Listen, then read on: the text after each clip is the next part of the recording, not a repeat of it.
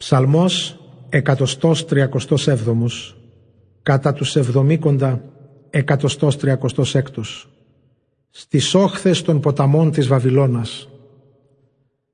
Στις Βαβυλώνας τα ποτάμια εκεί καθόμασταν και κλαίγαμε καθώς θυμόμασταν τη Σιών. Στις όχθες της Ιτιές είχαμε τις κιθάρες μας κρεμάσει. Εκεί μας γύρευαν τραγούδια εκείνοι που μας εχμαλώτησαν και οι διώκτες μας γύρευαν από μας οδές χαράς. Μας λέγαν «Τραγουδίστε μας από τα τραγούδια της Ιών».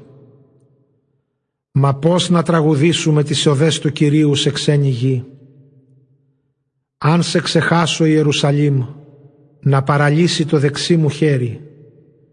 Η γλώσσα μου σκολήσει στο λαρίνγκι μου αν δεν σε θυμηθώ. Αν δεν σε βάλω Ιερουσαλήμ, απάνω από όλες τις χαρές μου. Θυμήσου Κύριε τους Εδωμίτες που λέγανε τη μέρα που έπεσε η Ιερουσαλήμ. Γκρεμίστε την, γκρεμίστε την από τα θεμέλια της. Μα και εσύ Βαβυλώνα γρήγορα θα καταστραφείς. Μακάριος όποιος σου ανταποδώσει όσα μας έκανες. Μακάριος εκείνος που θα πιάσει και θα συντρίψει στο βράχο τα βρέφη σου.